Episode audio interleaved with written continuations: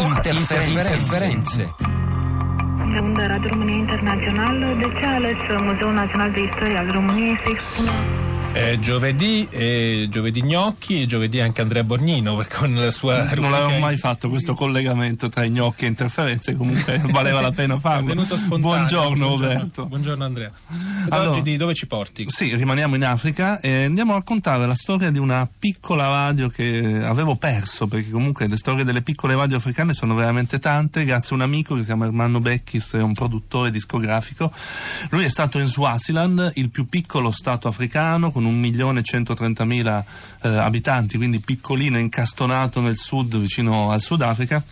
In questo stato c'è una piccola radio comunitaria, si chiama Lubombo Community Radio, trasmette dal 1999 ed ha una storia molto complessa perché il paese, lo Swaziland, è una monarchia assoluta, eh, non ci sono mm, mezzi di comunicazione liberi, ci sono soltanto due radio gestite direttamente dal re e dal suo entourage. Eh, questa piccola radio ha provato, in quanto come radio comunitaria, a spezzare questa, eh, questo controllo totale di media. Ha provato a farlo perché appunto nasce nel 99 ma non riesce mai ad avere una frequenza assegnata in maniera continua. Eh, ascoltiamo adesso la voce di Ambrose eh, Zawe che è un mezzo un ragazzo, mezzo dello Swaziland, metà sudafricano che appunto un, eh, ha aperto tre radio comunitarie in Sudafrica e poi ha avuto quest'idea di dare una voce libera dello Swaziland e lui ci racconta la storia di questa piccola radio.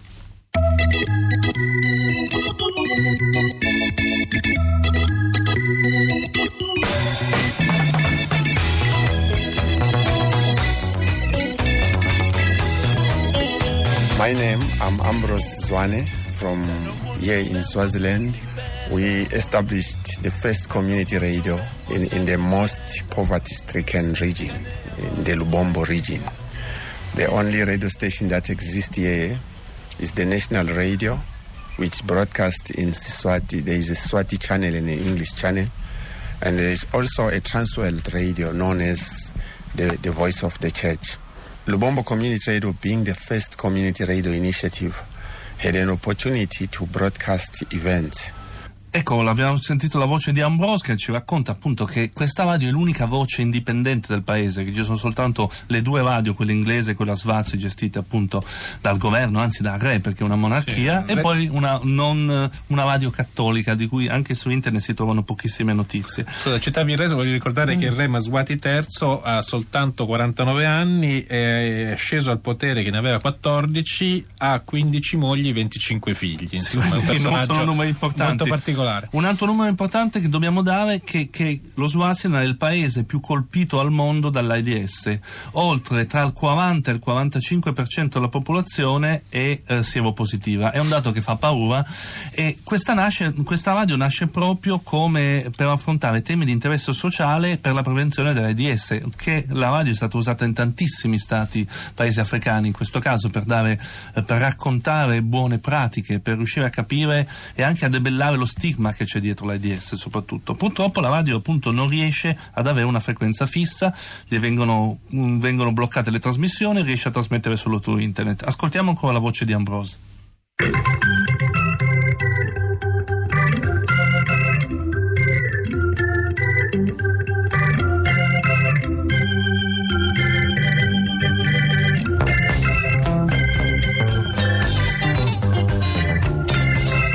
First broadcast, we were broadcasting live the proceedings of uh, uh, the HIV/AIDS campaign, which was happening for the first time in the region. So um, we we've been like advocating for for community radios to exi- to happen in Swaziland, and. Uh, since I've already mentioned that the stumbling block is that the country does not have a legal framework, uh, but uh, we managed as a sector to sort of sensitize government to consider establishing or formulating a, a bill uh, that could that could be enacted to, to to to be a law that will allow community radios to operate.